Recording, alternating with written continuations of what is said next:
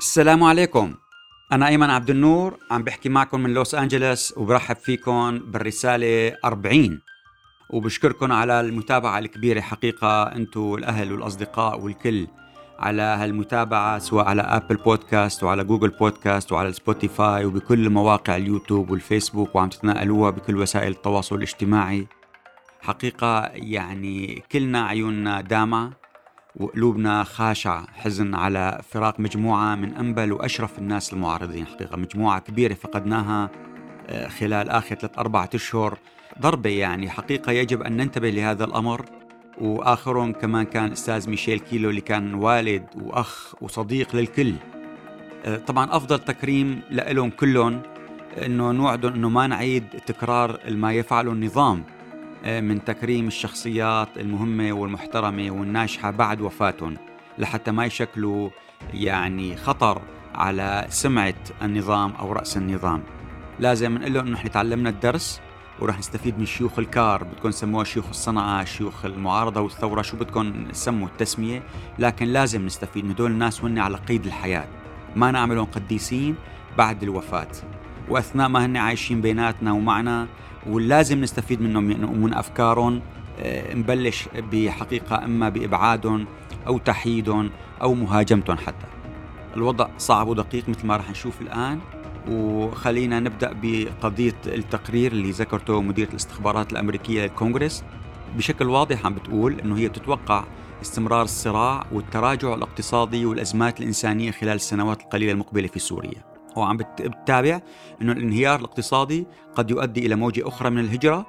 وبالنسبة لداعش عم بتقول أنه رح يحاول توسيع مناطق نفوذه وتمرده سواء بالعراق أو بسوريا، ورح يهاجم قادة محليين بارزين وعناصر أمنية، وهذا الشيء اللي رح يؤدي إلى عرقلة جهود إعادة الإعمار أو تحسين أي منطقة في سوريا. بالتالي يعني لازم ننتبه. نفس الأمر أكدوا أيضا قيادة الوسطى الأمريكية الجنرال ماكنزي، قال كمان أنه هو بيتوقع أنه تستمر داعش لعدة سنوات وأنه هي ما انتهت ورح تضل تنشط ورح تؤدي إلى يعني مشاكل وعمليات كتير كبيرة. فإذن يعني لازم ننتبه من هالقصة اللي شو اللي عم بيصير، شو اللي عم بيترتب للمنطقة كلها. وطبعا يعني هذا هيك قضية بدها توافق دولي، بدها تنسيق بين عديد من الدول لحتى ننهي من هالمأساة بقى اللي جلبوا لنا اياها وصارت جوات بلادنا. بتتصلوا بالروس بيقولوا لك يعني نحن ما بنعرف شو بدهم الإدارة الأمريكية بايدن، لأنه نحن ما حدا حكى معهم. آخر مرة اتصل الموفد الخاص الأمريكي كان بشهر أكتوبر، شهر يعني تشرين أول عام 2020.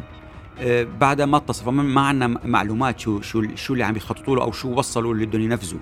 بتتصل مع الأمريكان بيقولوا لك نحن لسه ما بين معنا بدقة وين بدنا نروح، عنا عدد من القضايا اللي فقط عم نقدر نحكي فيها، اللي هن القضايا الإنسانية، قضايا المعابر، وزيادة العقوبات والضغوط الاقتصادية على بعض جماعة النظام السوري.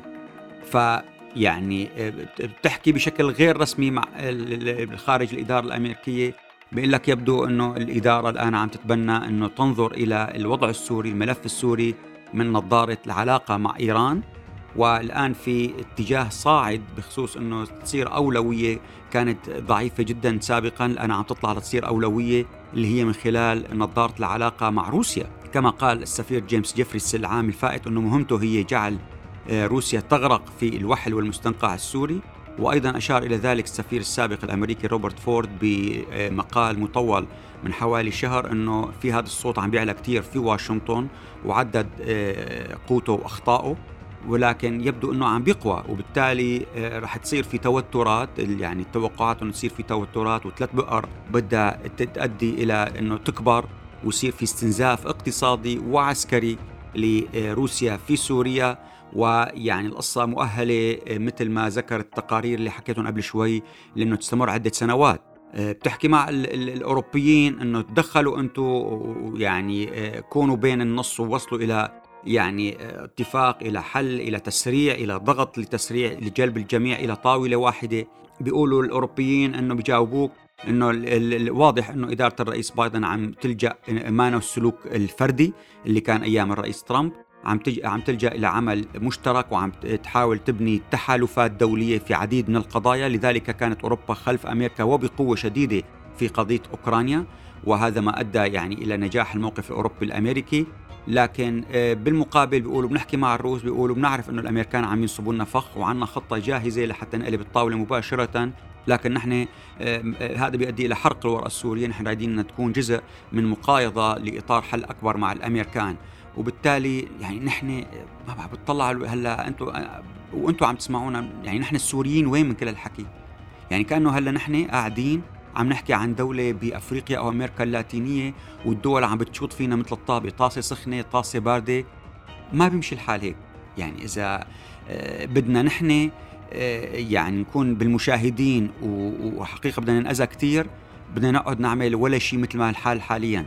لا، نحن لازم نكون متكاتفين السوريين، قادرين نوجد حل، قادرين تحت الحكومات الأربعة اللي بتشغل الجغرافيا السورية نتعاون، نتكاتف، نوجد وصولا إلى حل في عديد من أشكال الحلول. يعني واحد منا بيطرحه الإعلامي والثقافي الهام جدا الدكتور رياض نعسان اغا، كمان الله يطول عمره، عم بيقول إنه هناك حاجة شديدة لعمل وطني خالص ينقذ سوريا من الانهيار. وعلى سعيد وطني أجد أن القرار بيد السوريين جميعا قبل فوات الأوان للسمو فوق كل الاعتبارات والارتقاء فوق الإيديولوجيات والنعرات العرقية والاختلافات المذهبية. فإن فقدنا الوطن فقدنا كل شيء. هلا هو المقاربة تبعه عم بتقول إنه لازم نعمل مؤتمر سوري وطني جامع برعاية عربية ودولية يتحمل مسؤولية إنقاذ سوريا، وبيحكي عدد من القضايا في عدة طرق. لكن ما بدنا نتحرك، إنه نكون قاعدين ساكتين فقط منتظرين بكرسي المشاهد. هذا هذا بيؤدي إنه مثل ما حكت صحيفة هآرتس الإسرائيلية إلى نجاح ما تقوله، أنه أي تغيير سياسي في سوريا يمكن أن يضع إسرائيل أمام علامات استفهام صعبة، وبقاء الأسد في الحكم مريح لإسرائيل وروسيا. هاي صحيفة هآرتس منذ حوالي 5-6 أيام.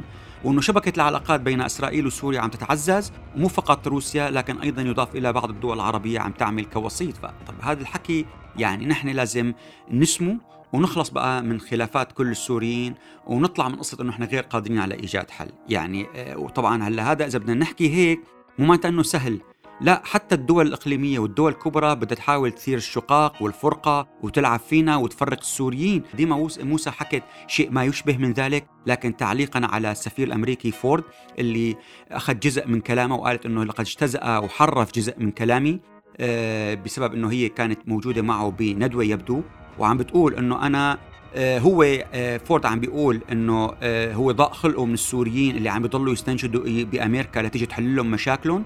فديما موسى ردت عليه قالت له أنا كسوريا ما بقى أنك تحكي بهالطريقة هي على السوريين، ونحن ما عم نستنجد بحدا، نحن جاهزين للجلوس سوية لحل مشاكلنا. لكن هذا أيضا بده توافق دولي، لأنه في استعصاء بعدد من القضايا على القليلة. إذا أنتم ما بدكم تساعدونا ما تكون أمريكا ولا غيرها عائق أمام الحل وأمام قدرة السوريين على الوصول إلى الحل. هذا جوهر كلامي اللي أوصلته لفورد. ديما موسى اللي هي عضوة في الائتلاف واللجنة الدستورية عم بتتابع القصة، وأنه مو معقول فورد بيحضر بهالندوات وبيلتقي مع السوريين وبمئات المحلات وبيصور نفسه أنه مناصر القضية السورية وبيحب الشعب السوري أكثر من السوريين، بس الحق مو عليه. هلا هي عم بتلمح أنه لمنابر السوريين والكذا اللي عم بيعطوه فرصة للحكي. هلا نفس الحكي لي أبو عون، رغم أنه لبناني وهو رئيس إدارة الشرق الأوسط بمعهد USIP معهد السلام الأمريكي اللي هو ممول من الكونغرس الأمريكي، عم بيقول أنه التحدي الأكبر هو التدخلات الدولية التي تعيق إنجاز اتفاقيات سياسية على المستوى الوطني.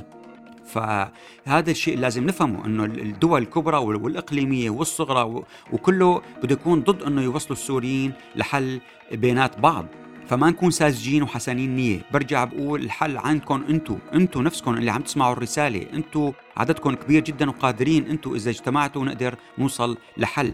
خلينا نشوف شو المناطق اللي بسوريا، شو أولويات القيادات اللي فيها، هل هي تماثل قيادات تماثل طموحات الشعب أو آمال الشعب؟ النظام شو أولويته؟ أولويته إنه يبقى ويظبط هاي الانتخابات ويخلص منها. الآن عم بيظبط نفس الطريقة اللي عمل فيها انتخابات عام 2014، عم بيحاول يظبط نفس القصة. 3 مرشحين، كان في مرشح عضو كان وزير دولي لشؤون مجلس الشعب سابقا اسمه حسان النوري، الآن جاب بداله واحد اسمه عبد الله سلومة، عبد الله أيضا وزير دولي لشؤون مجلس الشعب.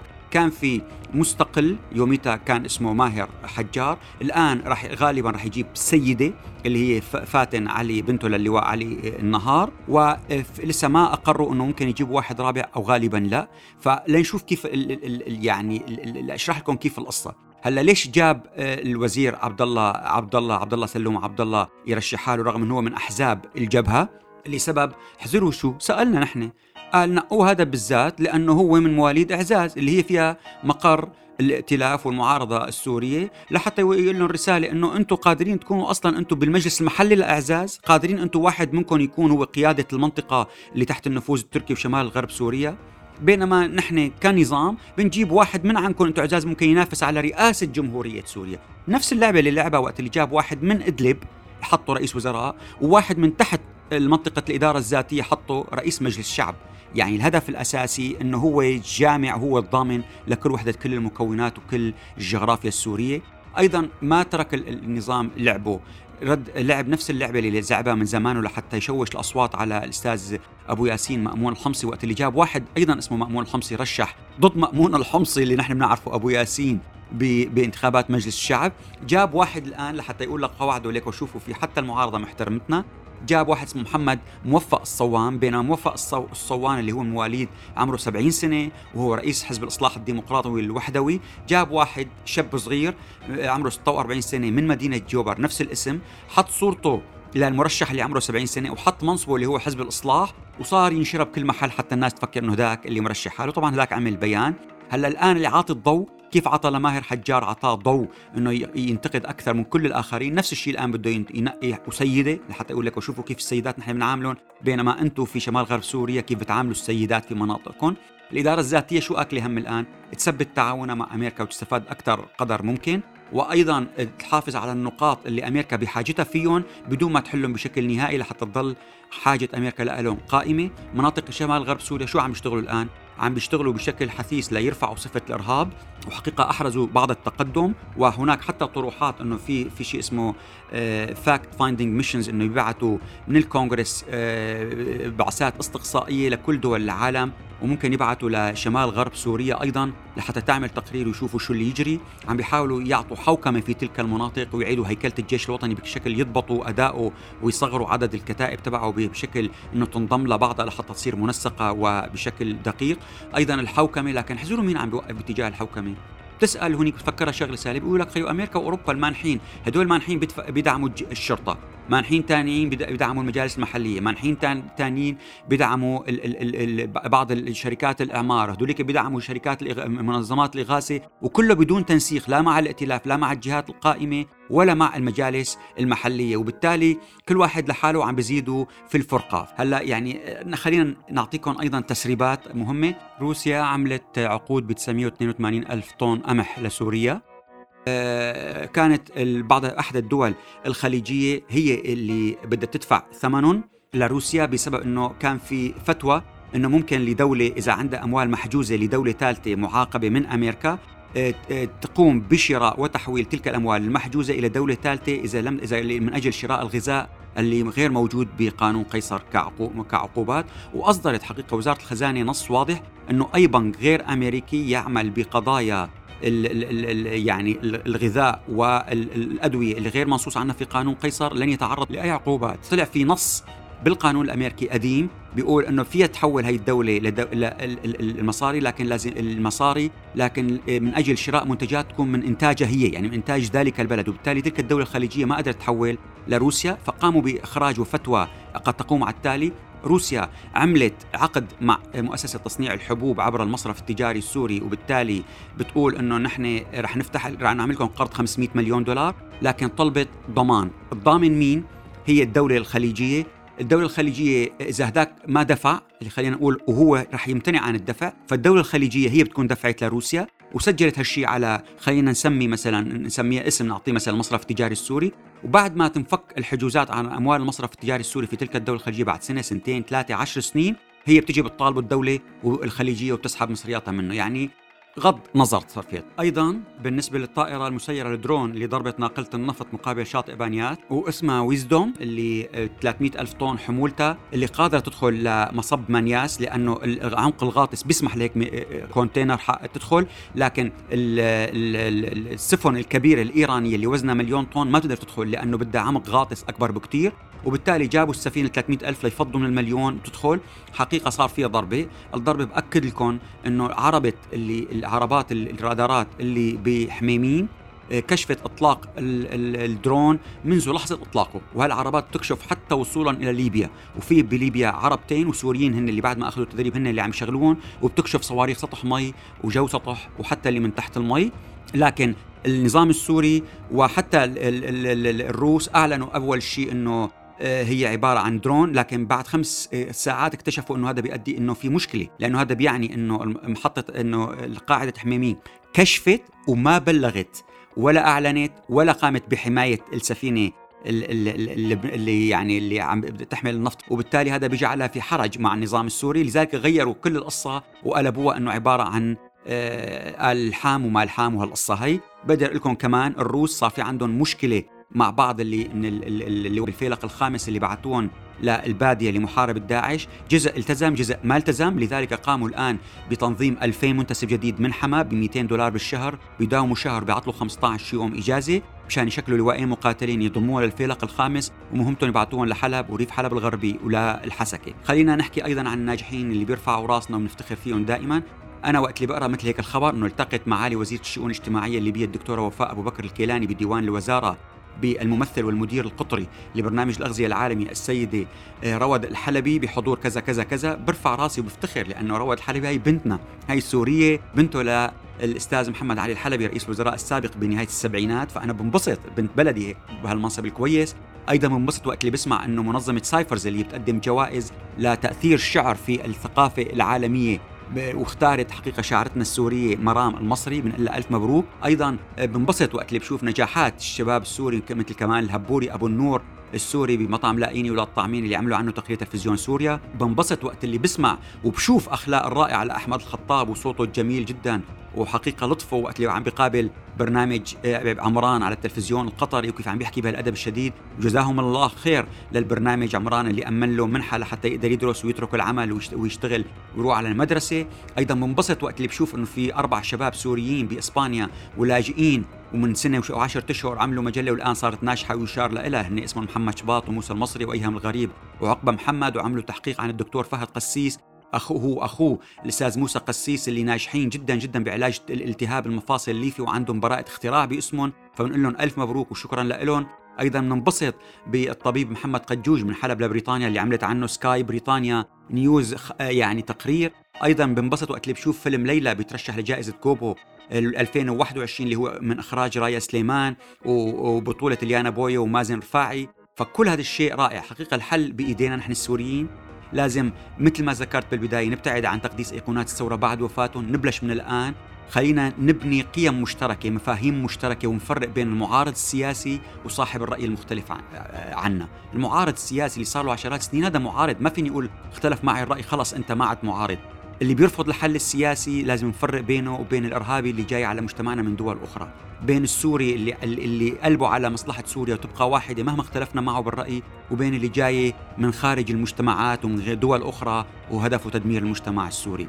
خلونا نبني هالقصة المفاهيم المشتركة، نوزع قد ما فينا، نعتبرها مهمة لأننا هالرسالة الصوتية نبعثها لكل الناس اللي ما سمعانين فيها واللي ما بيعرفوا فيها، نبعث لهم إياها بالواتساب بالفيسبوك بالتويتر، نحطها بكل المحلات، نعمل حملة كل الناس يصير عنا وقت اللي نحكي مع بعض كلنا بنعرف مواضيع مشتركة، كلنا بنحكي بطريقة متماثلة، بيكون عنا قيم مشتركة ونبني سوريا إن شاء الله اللي هي ملك لكل أبناء شعبها. شكرا لكم.